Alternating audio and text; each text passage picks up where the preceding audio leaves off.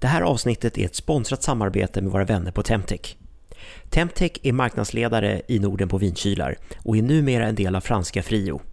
Det är även marknadsledare i Europa med varumärken som Klimadiff, Aventage, Temtech och La Sommelier.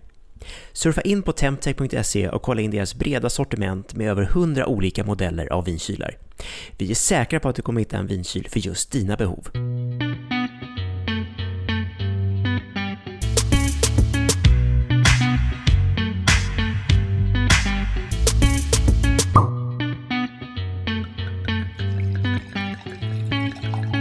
Hej och välkommen till Hemmasommelieren säsongen 2024. Välkommen min kära vän Fredrik. Lindfors va? Hej Erik Lidén. Hallå hallå. Hur är läget Fredrik efter alla helger? Ja men jag måste säga att det är, det är bra ändå. Det har varit eh, jul, det har varit nyår. Det är iskallt. Vi sitter nu 10 minusgrader och snö upp till eh, knäna. Ja exakt, det är väldigt kul att se dig igen och kul att ha dig besök här. Eh, jag har ju flyttat ut i hus så att idag spelar vi in, ja, ute i, i mitt hus. Ja. Vilket är en viss känsla. Innan har vi ju ofta suttit i en lite mindre lokal. Ja, nej men exakt. Nu sitter vi faktiskt i ditt sovrum dessutom. Ja, så vi hoppas att mycket heltäckningsmatta, gardiner ska hålla en bra dämpning och eh, god ljudkvalitet. Mm. Men vad är det vi ska snacka om idag? Ja, men idag så tänkte jag faktiskt att vi ska prata om portvin. Ja, och jag drack inget portvin i jul. Nej, och det var lite för att vi aldrig, att jag liksom känner mig lite osäker på det. Du har ju hypat det lite för mig. Ja. Och eh, kan man fortfarande dricka portvin eller är det bara på julafton? Nej, men det är det jag tycker alltså. Och vad är det för något? Ja, det är det vi ska komma till.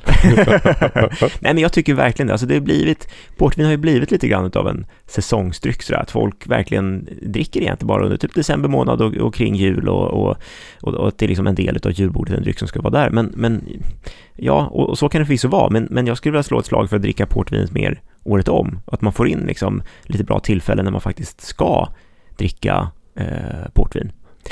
Och bara för lite kort, så här, om du frågar vad är portvin för någonting? Ja, men det är ett eh, det är ett starkvin, precis som ett sherry är ett, ett starkvin, eh, men, men det är en lite annan stil av portvin. Generellt sett så är portviner, alltså det är söta viner och det mesta är söta, röda eh, viner dessutom.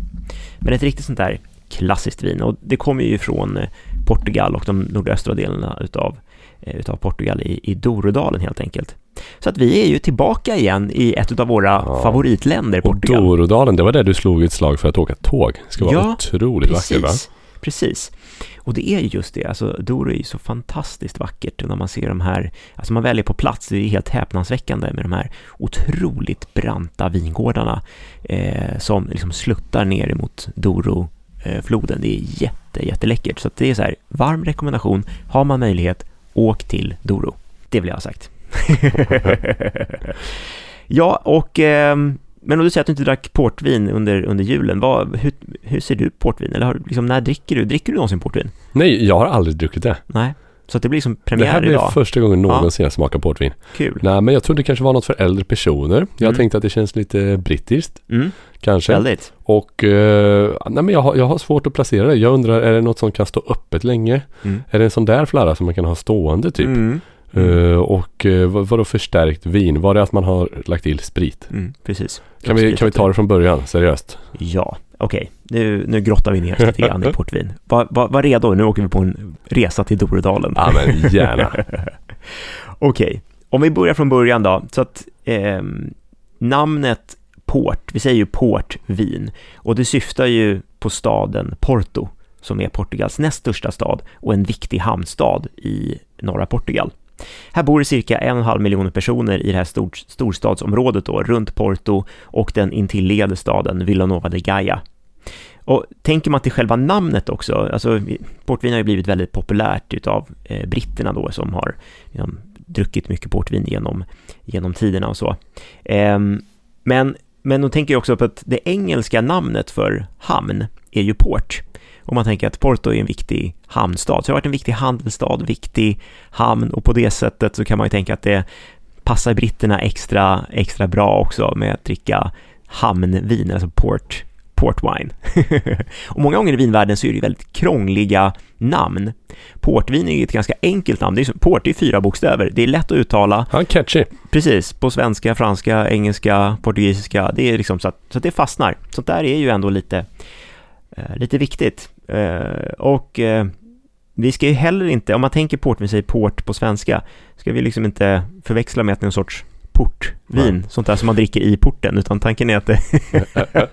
men, men, du pratar ju ofta Fredrik om liksom viner, många druvor är från 1500-talet och, ja. och, jag tycker ofta vi återkommer till vinutvecklingen, vin har utvecklats. Mm. Bara en fördom jag har mot port tänker jag, mm. det smakar exakt likadant idag som det gjorde 1544. Var du med 1544? Nej, jag tänker att det bara är exakt likadant, inget ja, har hänt. Ja. Varför jag har den fördomen, det vet jag inte. Ja. Spännande. Är det ett område som utvecklas eller är det ett väldigt traditionellt ja, jag förstår, jag förstår vad du menar. Och jag skulle kunna säga så här, det är klart, alltså portvin kanske inte är det mest innovativa trendvinet som du kommer hitta på sådana hipstervinbarer och, och, och, så. Nej, det har jag svårt att se. Utan det är nog ganska liksom, knutet i sin tradition och vad vinerna, liksom, vad de en gång har varit, kommer de nog också vara, för att de är väldigt, väldigt klassiska så att säga. Så att eh, det, det, kanske ligger någonting i det du, i det du säger. Eh, men samtidigt ska jag säga så här, det finns ju, nu pratar jag om röd port, men det finns ju vit port också. Eh, och någonting som ändå blivit lite så här trendigt senaste åren är ju att dricka vit port tonic. Mm. Mm. Alltså gin, vi har ju en gin tonic-trend som, ja, som, som går så att ja. säga. Man, man dricker eh, cool liksom hantverksgin och, och, och specialtappad tonic och sådana här saker. Så det spiller ju över på lite andra stilar också, på andra sätt man kan dricka, alltså tonic. Så att, eh, men, men det har man druckit rätt länge, alltså vit port tonic. Och det fina med det är att det håller ungefär, alltså vit port håller typ 20% alkohol och så dricker du med läskande tonic och is och lite citronskiva och sådär. Det är en otroligt läskande drink som inte är särskilt alkoholstark. Det är väldigt friskt och fräscht och läskande att dricka under, eh, under sommaren. Ja, det där låter ju inte alls dumt. Mm. För mig som inte dricker starksprit heller så mm. är ju det där eh, det där lät Precis. som ett väldigt trevligt Nej, men det är alternativ. perfekt. Så det, det, kan du absolut uh, bjuda på nästa gång. White Port Tonic. ja, det låter trevligt också. Eller hur? Men jag tänker vi går tillbaka lite grann till, till där vi var och till, till portvinet. Alltså, och sen på portugisiska så säger man ju vino do porto, alltså portvin eh, helt enkelt, bara för att förtydliga att det, det hon säger. Men det som är ganska intressant här och i själva området eh, som vi pratade om runt staden Porto, här gör du inget portvin. De produceras inte i området där de faktiskt, så att säga då, historiskt sett har skeppats ifrån. För att ute vid kusten där Porto ligger, eh, så är själva området är ju Vinho Verde, heter det. Och sen ja, det var längre... det vi hade Al Alvarinho. Precis, liksom. precis. Så åker du norrut ifrån från Porto, där hittar du mycket av de Alvarinho-odlingarna som finns i, i Portugal. Men, men eh, om du tänker portvin så är det ju området Douro och Douro ligger österut, alltså längre in i landet från eh, Porto och Vinho Verde. Så att själva odlingarna, planteringarna utav eh, vinrankerna är liksom österut. Så Porto har varit viktig för handeln. Eh, och här ute vid kusten så har de här portvinshusen etablerat sig och har sina, vad ska man säga, de kallar det för lodges. Det är liksom deras typ lager, skulle man säga, eller deras lagringskällare. Så att de skeppar vinerna ifrån deras lodges ifrån Porto, medan produktionen ligger i grannregionen som är i, i Douro. Och det är ganska, det är ändå relativt unikt skulle jag säga i vinvärlden, för oftast så brukar man ju, brukar det vara liksom lagstadgat också att liksom för högkvalitativa viner ska också produktionen av dem ske i samma region, så att man inte liksom riskerar att det fuskas med att man plockar in andra billigare viner och, och blandar ut och sådana saker. Men eh, så gör man här, för att det här är nämligen av, eh, av tradition. Så att när odlingarna, vinodlingarna har varit uppe i, i, i Dorodalen så har man sedan liksom fraktat vinerna längst Dorofloden ner på båtar till eh, lodges då, och där de har sedan lagrats. Och sen buteljeras de där och sen så kan de därifrån enkelt skeppas. Och det här är liksom ett logiskt sätt om man tänker på hur man fraktade vin eh, liksom för ett par hundra år sedan. Det var inte så att lastbilar kom och hämtade. det var lite mer logistik. Precis, allting, det var ju båttransport allting gick på. Så att då var det logiskt att frakta det nedströms längs floden ut till kusten och sen därifrån sköta den internationella handeln då så att säga. Och eh, Port är ju verkligen ett eh, historiskt vin. Och eh, jag tänker att det passar väl ypperligt om vi fördjupar oss lite i historia och, och bakgrund. Ja, för vad, vad skiljer port från andra viner? Vad är det för druvor? Kan det vara mm. vad som helst? Mm. Mm. Nej men det är en bra fråga och det kan ju såklart inte vara vad som helst utan det är ju Det är ju också lagstadgat vad som eh, vad det måste vara. Och om vi fördjupar oss lite grann i portvinerna så man tänker Portugal i stort så där har man producerat vin i ja, men runt 2000 år. Och när det kommer till just vinproduktionen i Douro så är det den tredje äldsta skyddade vinregionen i hela världen. Så att det finns två föregångare som var tidigare med att liksom skydda, liksom lagstiftat skydda sina eh, vinområden och det var Chianti i Toscana och eh, Tokaj i Ungern. Och Douro skyddades redan år 1756. Eh, vilket då i, i vinmått mätt är, ja men det, de är en av de tidiga att faktiskt liksom, ja, rent skydda då regionen lagligt sett så att säga. Och tittar vi, går vi tillbaka i tiden lite före den här lag, ändå då, så, så om vi åker till 1678, då reste två stycken engelska vinhandlare till Porto och besökte klostret i Lamego.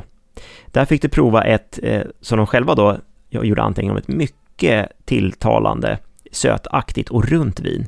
Och det här runda sötaktiga vinet hade ju förstärkts med en destillerad sprit. Och de två engelsmännen, de var så nöjda med den här kvaliteten så de köpte hela den här volymen som klostret hade och sen skeppade de tillbaka det till Storbritannien. Och i början på 1700-talet så blev portvin mycket populärt i, eh, i UK. Och det var dels för att man drack generellt sett sötare viner och, och, och det passade liksom den, den ja, paletten då som man hade, det man eftertraktade. Men det har ju också såklart eh, liksom politiska anledningar också. Och eh, man skrev ett eh, handelsavtal mellan Storbritannien och Portugal. Och under den här tiden så hade britterna ingen tillgång till franska viner för att som så många gånger i historien så låg de i krig med Frankrike. Ständigt pågående. Ja, och då kan man inte köpa franska viner utan då får du liksom titta efter någonting annat. Så det har varit lite liksom, eh, uppgången för, för Portugal och, och portvin då i det här fallet. Så att det här blev liksom öppningen för, för portvinet och, och det fick verkligen, liksom det befäste sig eh, rent liksom, populärt då hos, hos britterna. Och eh, Stor, Storbritannien blev helt enkelt största exportmarknaden och eh, Sen är det, det man ser också idag, det är att det finns många brittiska handlare som ligger bakom många av de här kända stora portvinshusen som fortfarande är verksamma idag. Och bland annat så är det namn som man kan titta på på några portvinshus som Croft, Dow's, Grahams, Osborne, Sandeman, Taylor, Wars. Alltså, det här är ju inga portugisiska namn, det här är alla är brittiska namn. Så att de har ju, det är ju då brittiska handlare som har grundat de här portvinshusen och sen producerat vin och sen så handlat då framförallt och främst med Storbritannien men över hela världen också. Ägde de typ då de här lodgerna? Det kom ner vin, ja. då hade de den. In med det där, ja. brandade under mitt namn, Exakt. skeppa hem till England, ja. bli rik. och så tjänar de big bucks. Ja. Exakt. Nej men precis, och många av de här har varit, varit igång i, i många generationer också. Och jag träffade för ett par år sedan eh, från familjen Symington, och du har ju själva Symington, ja. låter inte heller så portugisiskt, Nej. men Dominic Symington, fantastisk, jätteödmjuk, underbar eh, sån här, han var verkligen som en English gentleman. Och han pratade verkligen Queens English också, väldigt elegant. Och så, så frågade han honom så här, men hur är det när du tittar på en fotbollsmatch? Vad hejar du på Portugal eller på England? Han bara, England? Nej, nej, jag är portugis. jag fick liksom inte det att gå ihop riktigt. Så att han såg sig själv och var mer portugis än, än britt. Men var verkligen sådär också, vet, har den här brittiska, lite rödlätta ja. hudnyansen som också så här, han bränner sig lätt på somrarna, ja. men han är ändå, han, han är portugis. portugis. Jag tycker det var underbart. Underbart. Det låter som port man vill testa. Ja, exakt. Och det kanske vi kommer göra lite senare i Nej, podden. sluta. Ja, vi får se. Nej, men eh, så det är britterna. Men, men sen ska vi inte glömma bort också att eh, holländarna handlade ju en del med eh, portugiserna också. Så att bland annat så finns det ju ett portvinshus som är riktigt berömt som heter Niport. Eh, och det, de har en eh, Dirk Niport som, som eh, driver huset idag. Är en väldigt sån framträdande vin personlighet. Eh, dels för de portviner som gör, men han gör också mycket för de liksom vanliga vinerna så att säga, både torra, alltså vita viner och röda viner som är otroligt häftiga som jag verkligen tycker att man ska söka upp Niportviner alltså helt enkelt. Eh, han gör dem under eget namn liksom? Ja, ja. Niport, exakt, det, det stämmer. Och sen med det sagt så finns det ju såklart portugisiska hus också. Eh, och då är det bland annat då Ferreira eller Quintaro Crasto och eh, Valado som är några framstående. Här hör man ju på namnet att det är lite mer portugisklingande också. Ehm, men som sagt, det, det, det är portvinsproduktionen som, som dominerat Doro, alltså till skillnad från de liksom stilla och torra, vanliga vinerna så att säga, och, och så är det fortfarande. Um, Okej, men så portvinsproduktion just nu, det rullar på. Det är ganska traditionellt, traditionstyngt vin. Ja. Och eh, hur, hur yttrar det sig nu i våra dagar då? Och vad, vad är det för druvor? Och vad är det vi kommer sitta och dricka då? Ja, Och, och, och sen det, gamla vanliga, det, det kommer vi ta sen. Varför ska man dricka det och när liksom? Eh, till vad? Men om vi börjar bara... Ska vi börja med druvorna? Ja. Du verkar vara väldigt fascinerad över vad det är för, ja, men för, för Jag vill försöka få lite mer kontext så här. Ja. Okej, okay, historia med port, absolut. Men jag vill kunna ta lite mer på det. Vad, ja, vad är det för druvor? Alltså, många gånger och många vinregioner som man pratar om så är, är ju druvsorterna viktiga. Eh, och så. Men jag, jag skulle nog faktiskt säga att i portvin, det är klart det är viktigt med druvsorterna, men de kanske ändå är, står liksom lite under vinstilen skulle jag säga. För att du kommer, det är samma sak här, på portvinen på etiketten så ser du ju liksom inte, de skriver inte ut vad det är för druvsorter och vad det är för blends och sådana saker och många gånger har det helt enkelt att göra med att man har faktiskt inte 100% koll exakt vad det är för, eh, för blends. För att det som är väldigt vanligt här i områden, det är, att, det är att man gör så kallade field blends. Det innebär alltså att det är olika druvsorter som är planterade i samma vingård, huller om buller.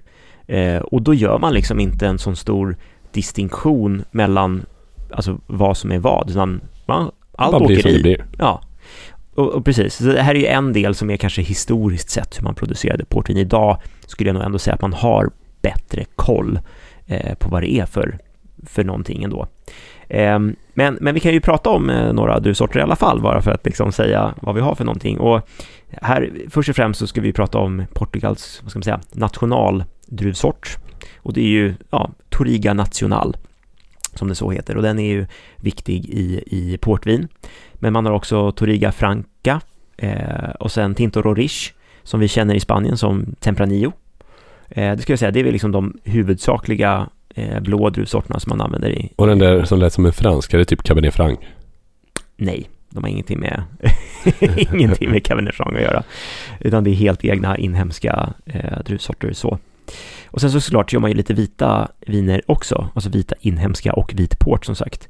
Och då är det främst de gröna druvsorterna Govejo, Voisinho och Rabigato som man använder.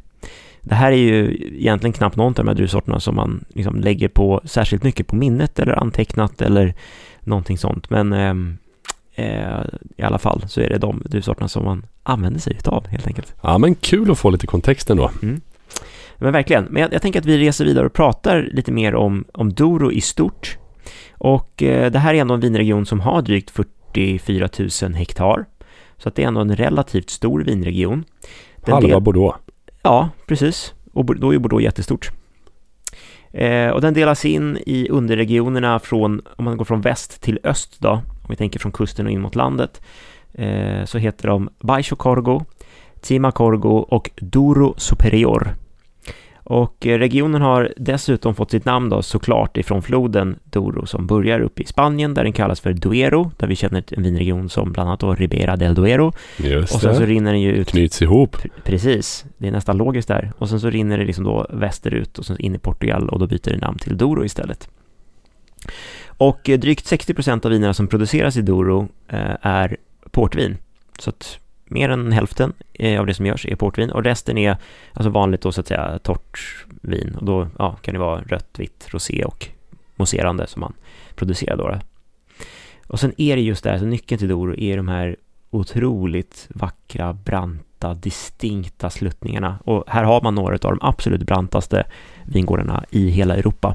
Vilket gör att du kan liksom inte köra traktor hur som helst. Det är lite knepigt att skörda vad de har gjort eh, för att liksom göra vingårdarna lite mer tillgängliga, att det är rätt vanligt att ha terrasserade vingårdar eh, för att kunna ta sig runt i, och på vissa delar så kan du, alltså du kan använda traktor och sådär, men det man ska tänka också när du har så här branta vingårdar är att det blir mycket manuellt arbete, mycket måste du göra för hand. Så att det är, på så sätt kan man ju säga att det är lite mer alltså dyrt, kostsamt, men, men det betyder ju också att det, alltså till viss del i alla fall, men det blir ju hög kvalitet. Eh, för du, du, kan inte producera alltså bara billigt plonk ifrån de här delarna heller. Nej, det blir automatiskt en viss kvalitetsnivå. Ja, för det kommer ju få en, en liksom, det har ju en, en viss kostnad på sig och då är det bättre att liksom satsa på att man producerar kvalitet än att göra för billigt också. Sen finns det ju klart delar utav eh, Doro som är lite flackare och inte bara har de här eh, branta sluttningarna, men ju närmare floden du kommer desto, desto brantare är det då så att säga. I huvudsak så består jordmånet av kist, skiffer och granit, så att det är ju liksom riktigt steniga vingårdar som man stöter på eh, i Doro. Och här hittar man också ofta rätt gamla vinrankor eh, som är planterade i vingårdarna. Och där vi pratade om lite grann tidigare också med, med äldre rankor så blir de ju mindre produktiva Eh, men de producerar högre kvalitet generellt sett då, då så att det är också det med, har du låga skördeuttag, producerar du lite mm. från liksom varje ranka då så att säga, eller från typ varje kvadratmeter kan du tänka i vingården, så kommer du få en högre koncentration i varje ja. druva därifrån. Men en vinranka, dum fråga, men kan, vi, kan ju inte leva hur länge som helst. Blir det att man till slut då avgör att nej men nu producerar den för dåligt, vi ja. rycker upp den, nu Exakt. planterar nytt. Ja, så är, det. är vi uppe på 80 år då eller vad? Nej, men över 100 kan du ju komma med, med en eh, vinranka och det finns mm. sådana som är aktiva som är över 100 Men det borde verkligen kunna förändra en hel vingårds uttryck då. Om man har ganska gamla rankor och sen mm. till slut bara, nej nu är den uttjänt. Ja. Men det kanske blir att man planterar lite i etapper. Exakt, så det där är ju upp till vinmakaren att det, det såklart, det, det är inte sånt kul beslut att bara säga, nej men nu rycker vi upp en hektar hundraårig Liksom så, utan då får man ju göra ranka för ranka under en lång tid. Just det, och, och ofta är det så med, med äldre vingårdar att du går ju runt och så har du ju koll och tittar på liksom hur, hur mår mina ranker och ser du så här, men här är lite för eh, för låg produktivitet på, då rycker du upp den och så, planterar du en ugn där i. Så att då får du en bra mix mm. också eh, utav det där. Så att du inte slipper, eller så att du slipper dra upp hela eh, vingården samtidigt då så att säga. Eh, och vi pratade ju om det här med field blends då, då så att säga och eh, det finns ju en en liten nackdel med Field Blends, och anledningen till att man liksom går lite grann ifrån det där idag, det har att göra med att de här olika, olika druvsorter har ju olika karaktärer och de mognar ju vid olika stadier också, så att säga. Så att det, de, de går ju inte från att liksom alla Eh, blommar och knoppar och mognar samtidigt, utan det är ju en liksom kurva när allt det där sker. Så nackdelen med filblends är att när man väl ska skörda så har du kanske några druvor som är lite för omogna, några som är perfekt mogna, och några som kanske är övermogna. Så att det, det där kan vara ett litet eh, problem i sig också, om man inte gör så att man tar i flera omgångar. Men det är ju liksom ordentligt kostnadskrävande. Men att det kanske är ett mindre problem i Porto än med andra viner. Andra fieldblends, liksom, då gäller det verkligen att tänka till. Men här var druvorna ändå inte helt betydande. Liksom, det, det, är mycket processen också. Ja, och... det, jo, det skulle jag nog säga. Ja, att, precis, processen står ju någonstans över druvsorterna skulle jag, skulle jag nog ändå säga i den liksom, typ, hierarkin så. Men, eh, men absolut, eh, så att, ja, men man ska ändå liksom, tänka att det, det är inte bara guld och gröna skogar med fieldblends, det finns lite baksidor med det, eh, med det också. Right, och eh, precis som med sherry då, då. vi ska inte dyka ner allt för mycket med sherry, men precis som med sherry så finns ju portvin i, en mängd olika stilar. Så det finns vit port, det finns rosé och eh, det finns röd port. Och såklart så handlar det mest om den, den röda eh, porten då så att säga. Och man skulle också kunna säga så här, att röd port delas in i två huvudsakliga eh, stilar som skiljer dem som skiljer dem åt då, så att säga. Alltså man pratar om olika färgstilar skulle man egentligen kunna säga. Så att det finns Ruby Ports, alltså rubinport, som, som syftar till liksom vinets färg då, rubinfärgat. Och sen finns det Tawny Port. Och Tawny är ju liksom tegel, mer tegelfärgat. Så att antingen så har du ett portvin som är ja, men sådär lite mer rubinrött eller kanske går mot en blå lila färg. Då har du Ruby-stil. Eller så har du en Tawny Port som är mer tegelfärgat, alltså mer brunare färg utav portvin då så att säga. Och när man producerar portvin, när man tar in druvorna i vineriet, då har du säkert sett det här med att man står och fottrampar druvorna. Alltså ser man bilder någonstans ifrån att folk står i liksom ett kar, eh, man håller om varandra och axlarna står och trampar druvor, då är det väldigt stor sannolikhet att man ser det just ifrån Doredalen. För det här har varit liksom det traditionella sättet att, att producera det på.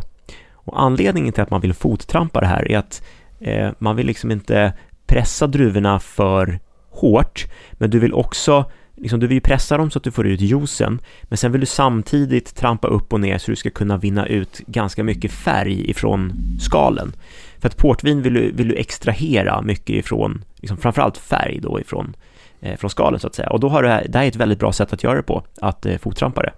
Idag så görs det kanske mest som en så här ploj-grej ifall du kommer och besöker och säger så ja men kom så går vi och trampar lite, lite druvor och så är det en rolig grej. Har du gjort det? jag har faktiskt inte gjort det, även om jag varit i Doro en, eh, en hel del eh, gånger. Så att det här är ändå liksom så här, man ser att det, det görs inte så ofta Nej. längre, utan det är mer som en rolig grej. Det låter kul. Det låter, ja, absolut, det låter väldigt kul. Och de som har gjort det, det säger så här, det är mycket tyngre än man tror att stå och trampa runt i det där. Det är liksom inte bara som att trampa vatten, utan det är ganska, det är ett tungt jobb.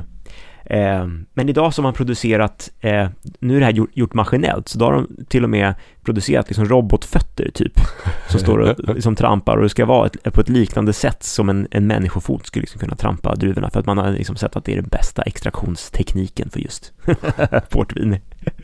ja, det är ganska roligt eh, att det fungerar så i alla fall.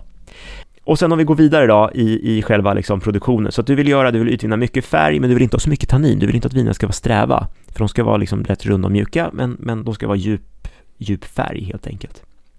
Och sen börjar man då jäsa vinen, eh, vinet och eh, det jäser i, i, i tankar, oftast i, i, i rostfria eller cementtankar. Och då ska vinet komma upp någonstans mellan 6-9% alkohol, inte mer. Och anledningen till det är att där har du ju liksom rätt mycket socker kvar i druvorna. Och vid, den här, vid det här tillfället, när du kommer upp i din önskade då så att säga alkoholhalt mellan 6 och 9 procent, så tillsätter du en eh, druvsprit, alltså en typ, eh, en brandy skulle man kunna säga, en, en vit eh, druvbrandy, eh, som har 77 procent alkohol ska den hålla. Väldigt exakt, eller hur? Men det, ja, det är ja men verkligen. Handspritsnivå. ja, men exakt. Och den tar ju död på gästen, så alkoholen dödar gästen, så att jäsningen slutar och i och med att du häller i stark sprit så höjer du ju också alkoholhalten på själva vinet. Så att portvin ligger omkring 19 till 22 procent alkohol och det är för att du har jäst upp vinet till någonstans mellan 69 procent och sen tillsatt eh, den här 77-procentiga druvspriten så att du kommer upp ja, men runt 20 procent eh, alkohol.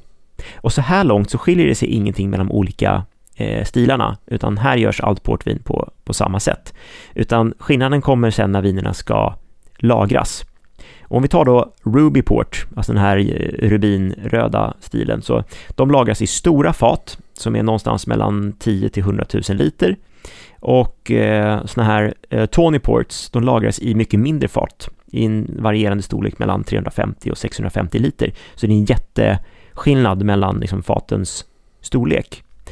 Och de här mindre faten, de exponeras ju mer emot syre då så att säga vilket gör att vinerna oxiderar snabbare och får den här liksom brunare eh, karaktären i, i, i, färgen då så att säga. Medan Ruby Ports lagras på större fat och där får du liksom inte samma oxidativa karaktär.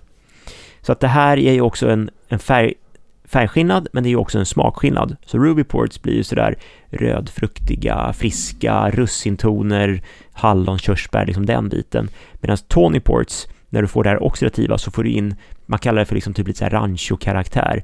Alltså du får det här nötigt, knäckigt, karamell, kaffe, choklad. Liksom de tonerna kommer med oxidationen också.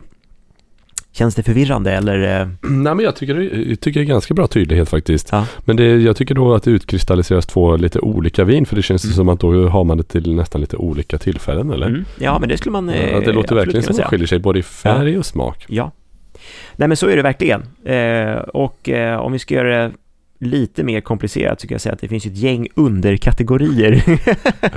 Ska vi gå ner i det kaninhålet? Men vi kan titta, bara lite grann, bara ja. för att ändå skrapa lite på ytan, inte göra det för avancerat, men, men, men prata lite grann då. Just, vi har grävt oss ner till Ruby och Tony, nu ska vi djupare. Ja, precis. Vart men om vi, om vi, tar Ruby då så att säga, så att som vi ändå har pratat lite grann om, Rubyport, nu pratar vi om lagringen här också. Det måste lagras i minst två år. Det här är viner som ska drickas unga och de vinner ingenting egentligen på lagring, utan det ska vara sådär fruktigt, runt, sött, alltså okomplicerat, enkelt. Det är liksom Rubins syfte. Sen finns det en kategori som heter Ruby Reserve, alltså reservlagrad Ruby då så att säga. De lagras lite längre, i fem år. Generellt sett så har den lite högre eh, kvaliteten än vad Ruby har. Eh, och ska också egentligen drickas unga. Det är inget vin som man ska hålla eller lagras. Eh, När du säger ung då, är det inom tio år? Ja, ja. Mm. Alltså helst inom kanske tre år eller något sånt. Alltså det, de, ska inte, de ska inte lagras egentligen, utan när de buteljeras, det, det är färdigt att drickas.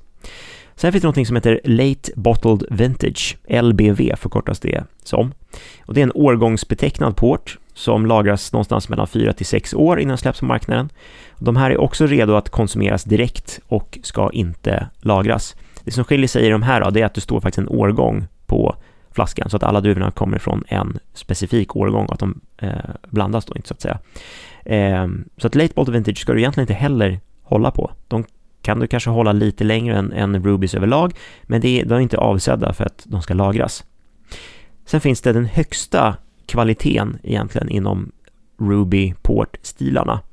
det är vintage port. Och vintage port, det här är någonting helt annat. Det är en årgångsbetecknad eh, port som görs i endast enastående årgångar. Och vinet lagras i två år på fat och sen filtreras det inte innan eh, det buteljeras. Så att det här är ett vin som är mycket koncentrerat i färg, otroligt mycket smak och det här är däremot viner som man bör lagra i 10, 20, 30, 40, 50 år. Alltså det här är odödliga viner skulle jag säga i princip. Okej, men då ska det vara vintage. Vintage port. Så att det är lite förvirrande för det finns late bottled vintage, ska man generellt sett inte lagra, men vintage port, det ska man lagra. Eh, och det här blir ju otroligt komplexa viner, vintage ports alltså, när de är fullt mogna och utvecklade. Och efter att ha legat en sådär, alltså tio år på flaska eller någonting, så för de här vinerna får ju otroligt mycket fällning. Så ska man öppna en, en vintage port, då ska man dekantera den, eller hälla den typ genom ett, alltså nästan genom ett kaffefilter eller någonting. För att det kan vara så mycket som en tredjedel av flaskan är typ fällning i den. Oj. Så att den tappar jättemycket sån här färgextrakt. Eh, så att de tidigare stilarna som jag pratat om, de är filtrerade och klara från vineriet, så att de kommer inte ha någon fällning, det är bara poppa, hälla och, och servera. Men Vintage Port filtreras inte, mycket fällning, ska lagras. Right. Eh, superhäftigt. Har man möjlighet någon gång i sitt liv att dricka en fullt mogen, alltså en, en, en Vintage som är 30, 40, 50 år gammal, alltså det är helt underbart. Det är så himla häftiga viner. Och nu tänker jag att vi tittar lite grann på Tonys, alltså Tony-stilen då, då. Det här är de oxidativa portvinstilen då så att säga. Så att vi börjar med Tony som vi pratade lite grann om. Den enkla Tony-stilen lagras i två år och de absolut billigaste Tonysarna, de, de kan, alltså rent lagligt sett, bländas med lite vit port för att de ska bli liksom lite ljusare i, eh, i färgen. Men kvalitativ Tony lagras någonstans mellan 5 till 7 år för att få det här liksom lite nötiga, knäckiga eh, kaffe, chokladtonerna så. Eh, och är, ja, alltså även enkel Tony är, är väldigt gott. Sen finns det Tony Reserve och de ska lagras i minst sex år, så att generellt sett samma sak här, lite högre kvalitet på Tony Reserve. Sen kommer vi in på den stora kategorin utav Tonys där man hittar kanske de flesta och då står det eh, Tony och så står det 10, 20, 30 eller 40 år. Och det, har en, det är en snittålder på hur, liksom hur gam, gammalt vinet är i själva Tonin. Och då har du liksom en tioårig, då har du fortfarande lite sådär ungdomlig, Eh, liksom frisörfisket i sig. Mot 20 så börjar du få lite mer utveckling, mot 30 år så börjar det bli liksom ännu mer utav det här liksom mognadstonerna, det här liksom oxidativa och så. Och vid 40 år så är det liksom fullt utav det här och du har liksom inte den här ungdomliga, friska frukten kvar i den alls längre. Och sen såklart också, ju äldre Tonin är, desto dyrare kommer den ju också eh, Såklart, vara. för man har investerat mer i lagring och så, så är det. Och sen dunstar det också en del eh, vid, vid, eh, vid lång lagring också. Och sen en sista, vi ska inte dyka ner alldeles för mycket i allt det men det finns en sista stil utav eh, port som jag också vill nämna och det är Colheita. Och Colheita är en Tawny Port som kommer ifrån en specifik årgång och de släpps när de är ansedda att vara liksom redo och klara och de kan vara alltifrån att det är liksom relativt, ja, åtminstone kanske en 10-20-årig eh, Tony fast med en årgång tills att du kan, idag så finns det ändå som porthus du kan släpper 1972 Colheita, alltså det är ju jätte, jättehäftiga viner att få möjlighet att, att dricka. Och Colheita ska generellt sett inte lagras heller, utan de är redo att dricka. Samma egentligen alla Tony Ports, ska jag också säga. De ska inte lagras, utan de ska konsumeras. Så egentligen är det bara Vintage Port som man ska hålla på i all evighet. Men hur dricker man port då? Ja, precis. Ska det vara eh, rumstempererad eller ska den vara varm, kall? Nej, jag skulle säga, jag skulle säga att man, man ska nog behandla den som ett, eh, ett, eh, alltså ett rött vin. Så att, och då vet vi så här, med röda viner ska ju, alltså de ska inte vara iskalla, men de ska heller inte vara rumstempererade, de ska vara lätt svala. Ja. Och portvin tycker jag framför allt vinner på att kanske vara lite svalare än vad du skulle servera dina röda viner, för att du har både hög alkohol eh, och du har socker i dem också, så de är söta. Så att du vill få dem lite sådär svalare, jag skulle säga 12 grader kanske är så här en bra serveringstemperatur för ja. portvin, 12, 14. Och vilka glas? Eh, ja, nej men eh, egentligen så, det finns ju så här portvinsglas och, och lite mer så här sötvinsglas. Jag tycker att de är ju ganska små. Det är sådana här pyttesmå tulpanglas ofta man får. Och eh, fine, det kan ju vara okej okay eller gott att dricka ur dem. Jag tycker egentligen man ska titta på ett, liksom, ett ordentligt vitvinsglas egentligen. Tycker jag är schysstast.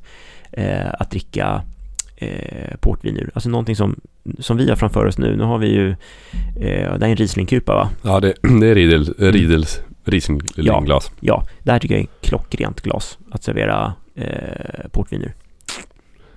Är det det som kommer hända nu då? Ja, det är väl dags. Är du lite sugen? Ja, men jag är så himla nyfiken ja, faktiskt. Ja, jag... premiären.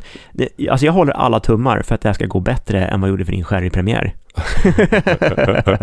men jag tror inte det här ska vara så svårt, utan att det här, det här kommer ligga dig lite bättre i fatet. Ja, men kul.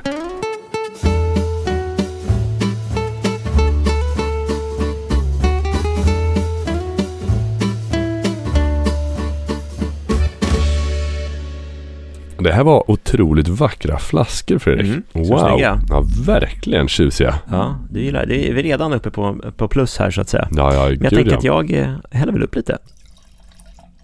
Och eh, den första porten vi provar, det här är då från familjen eh, Symington, eller båda de här portvinerna är från familjen Symington. De äger ju några olika portvinshus. Och eh, det första är portvinshuset eh, Grahams.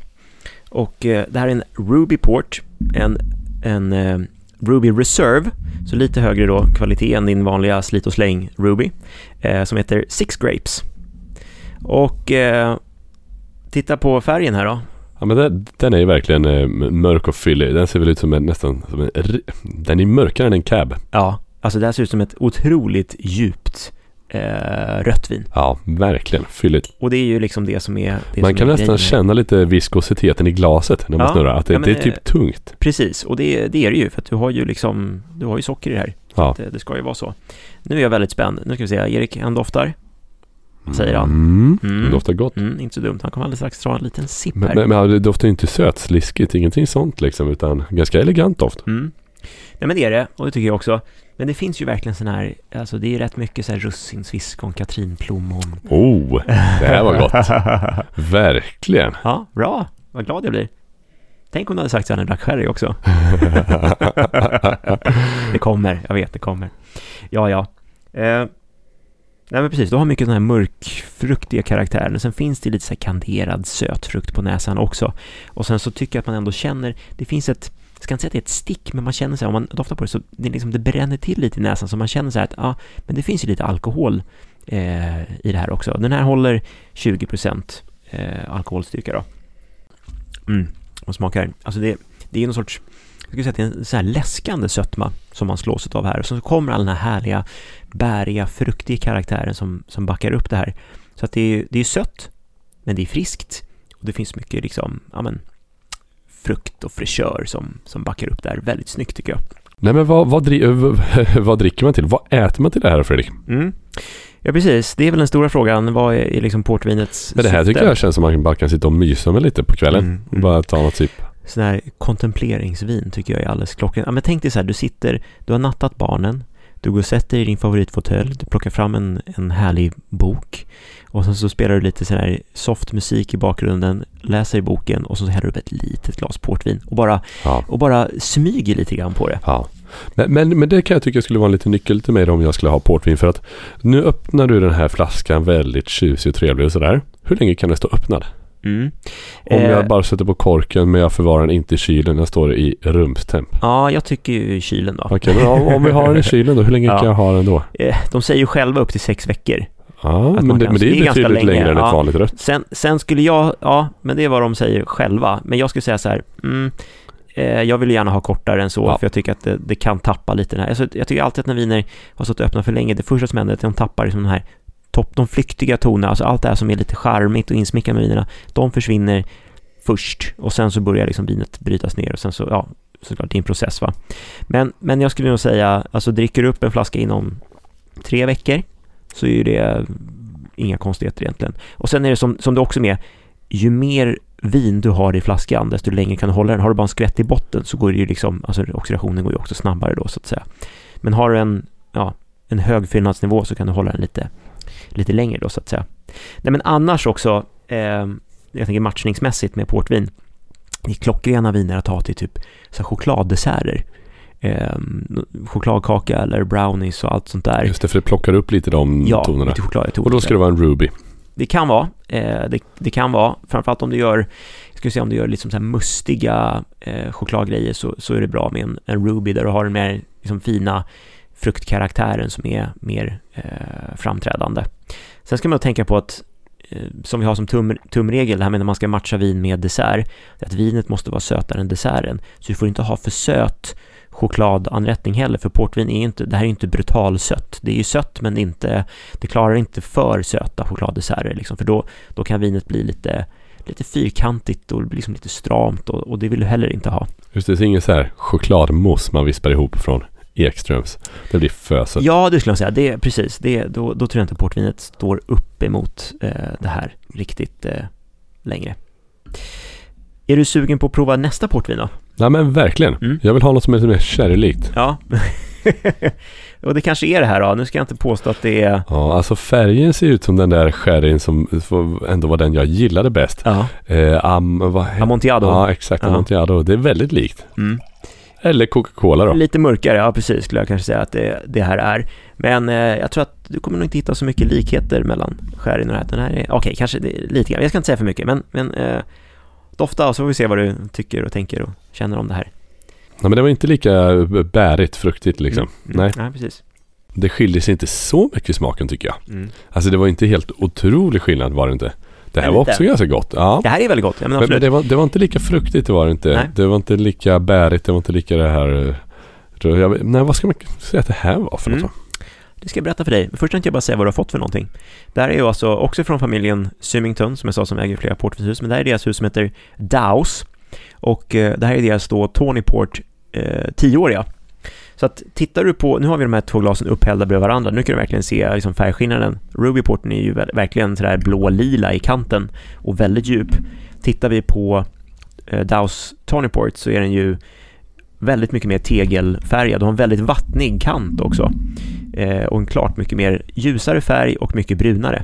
Och det här är det som är typiskt då för, för, eh, för Tony så att säga. Och det du får, jag tycker det är liksom karaktären som det här domineras av. Det här är mer, om du hade mer alltså russin, plommon, liksom bärig karaktär i det första. Här får du ju mer, alltså torka, även om russin är torka, men du får även liksom eh, mer torkad russin, torkad frukt, torkat liksom eh, hela det, det eh, aspekten så att säga. Och sen så får du den här liksom eh, nötig karaktär som verkligen är framträdande, liksom så här sötnötig karaktär, lite kaffe, lite chokladighet, liksom de här tonerna. Så att det är ändå ganska komplext. Det, finns liksom, det är många lager eh, som man känner i det här. Eh, men, men såklart, alltså, de påminner om varandra, för det, båda är ju portviner, men det är ändå distinkt lite olika stilar. Samma här också, hur ska man tänka så här matchningsmässigt när man är inne på Tony Ports och jag kan tycka många gånger att just Tony Ports om man är 10 eller kanske framförallt 20 år i Tony så är det någonstans så här sweet spot eh, både stilistiskt sett för att det är enligt min mening då, otroligt läckra delikata viner men också viner som man kan göra väldigt mycket med. Återigen, chokladdesserter är ju också så här eh, klockrent men ehm, eh, här ska man kanske gå mer om man har eh, också få in lite element utav lite som choklad med lite nö med liksom nötter och få in lite så här kaffe. Alltså, för då plockar du upp mycket av tonerna som du hittar i vinet i den desserten också. Jättesnyggt.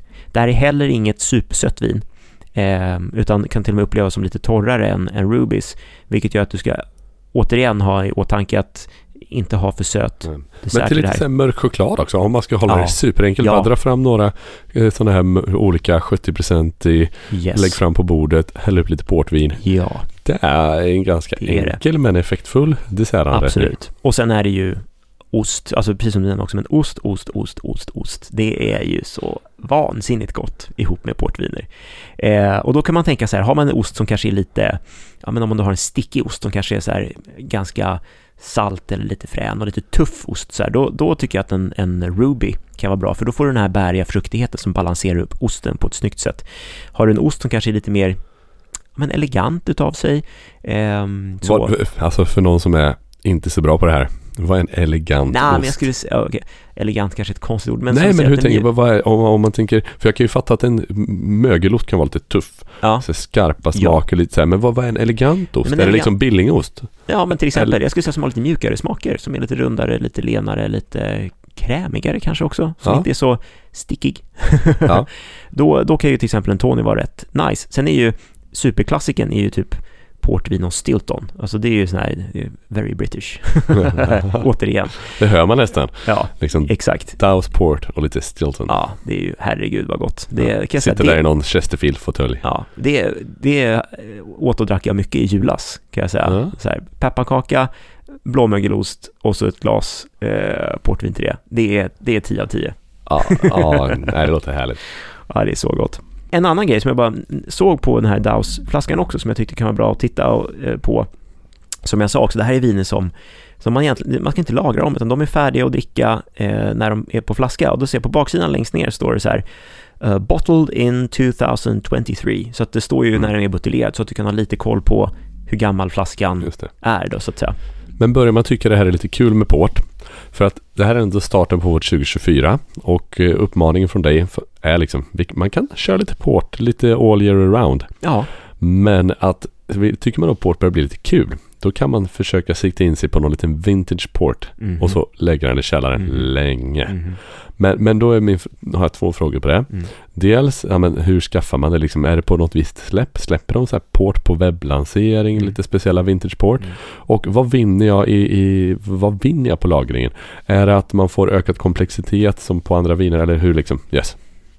Nej, men jag, jag förstår. Ja, eh, det kan ju dyka upp på lite släpp och sånt där på Systembolaget. Jag tror till och med att det ligger lite grann i beställningssortimentet. Du kan köpa Vintage Port. De brukar inte springa iväg. Tyvärr är de många gånger dyra. Alltså du kanske behöver lägga en tusenlapp i alla fall för eh, schysst Vintage Port. Ehm, och ja, sen är det ju nackdelen med en sån här Vintage Port att du måste ju verkligen spela the waiting game. du ska ha tid och tålamod att vänta på dem. Och vänta 50 år, det är ju, alltså vem gör det? Nej men då är det så här, då kan du nästan gå ut på auktion så köper du en 15 år, eller en, en vintage board som redan är 50 år gammal och så kan du öppna den och så njuta av den direkt. Det är klart du kommer betala lite mer, men då slipper du vänta i all evighet på den. Ja, så om man tar det priset delat på 50 så kanske det inte är så mycket per år. Nej, det kan nog vara skäligt, Ja. Okej, så som investeringsobjekt då är inte vintage port the way to go. Då är det mer Nej. champagne. Ja, det, skulle- det skulle jag säga. Men roligt. Roligt att dricka vi. och njuta av och det ska vara gott. Ja. Det, är det, det, är, det är det vi snackar om. Ja, det är det som är viktigt. verkligen. Ja, jag, jag blir sugen på att lägga någon liten vintage port på lagring. Bara Mm. för att känna att det finns i vinkällaren. Jag tyckte port Fredrik, det var härligt. Mm. Verkligen. Mm, bra, vad glad jag blir. Kul Erik och eh, ja, det var typ det jag hade att berätta om Port för Nej, dig idag. Tack för det. Vilken start på 2024. Jag gillar alltid att lära mig nya grejer. Ja, härligt. Hoppas vi ni där ute gör också och att ni följer med oss även detta år. Ja. Skål, Erik. Skål!